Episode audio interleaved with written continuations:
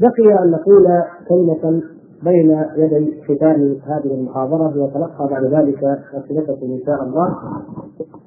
هذه الكلمة ضروري أن نقولها وهي هل يقيننا وإيماننا الذي لا يتزعزع ولم يتزعزع بإذن الله بأن المستقبل للإسلام هل يعني ذلك الرسوم والدعه والتكاسل وهل يعني ذلك أن هذا العدو اللذيذ ولا سيما العالم الغربي. سوف يستسلم لنا بسهولة وسوف يخضع لنا بسهولة. لا يمكن ابدا. بل سوف تكون المعركة على أشد ما تكون؟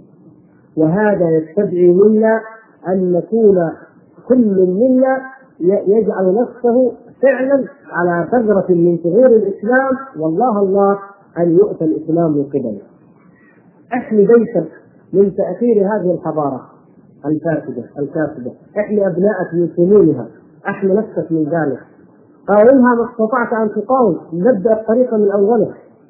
إذا كان غاندي رفع شعار المقاومة السلبية لا تشتري من الإنجليز ولا تركب في مواصلاتهم ولا كذا كلها مقاومة سلبية وحقق الانتصار لبلاده فكيف المسلمون؟ كيف لو حققنا أو بدأنا ببيوتنا فنظفناها. بدأنا بأموالنا حفظناها من أن نبذرها على شهواتنا في تلك البلاد. بل حتى الأمور الحاجية لا نأخذ لا نأخذ إلا الضروريات ونقف عند شيء من الحاجيات. فضلا عن الكماليات فضلا عن المحرمات. يجب علينا ان نعرف اننا امه مستهدفة ومحاربة وهي أيضا محاربة. فلا بد أن نبدأ طريقا من الآن.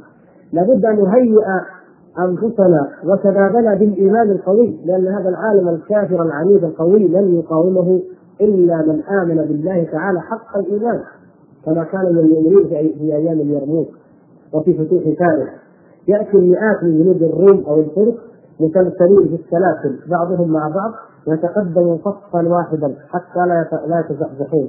ويأتون معهم بالفيلة ومعهم الرماح الطويلة ويهزم المسلمين حتى أن بعض المسلمين كعبد الله بن الزبير رضي الله تعالى عنه والزبير وغيره ألقى الدرع.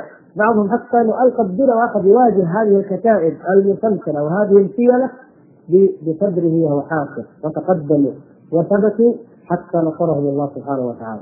هذا لا يكون إلا بشباب مؤمن. يجب أن يكون شبابنا قويا في إيمانه. يجب أن يكون قويا في جسمه. حلول الحضارة الغربية وشهواتها. تكشف بشباب المسلمين في جسده وفي عقله وفي إيمانه وفي كل شأن من شؤونه بل حتى في ماله وفي كل شيء. فلا بد أن نخلص شبابنا من ذلك. وهذا هو بداية النصر هذا هو بداية المعركة. والمعركه الآن معلنة من طرف واحد. المعركة قائمة ومعلنة من طرف واحد وهو طرف العالم الغربي. ونحن غافلون. انظروا وأنا أذكر مثالا من من قضايا كثيرة. انظروا ماذا تكتب وسائل الإعلام والصحافة وكل في العالم الإسلامي من اقصى عن عن العالم الغربي. اختراعات بطولات عظمة. حتى الجريمة الغربية تكتب وعلى أنها شيء جديد بحضاره ولكن انظروا ماذا يفعل الغرب. لو حققنا أعظم انجاز ما يكتب عنه الغرب إلا على سبيل الاستهزاء على سبيل السماسه على سبيل التشاؤم على سبيل التحقير ابدا. وهذه وهذه الصحف الغربية.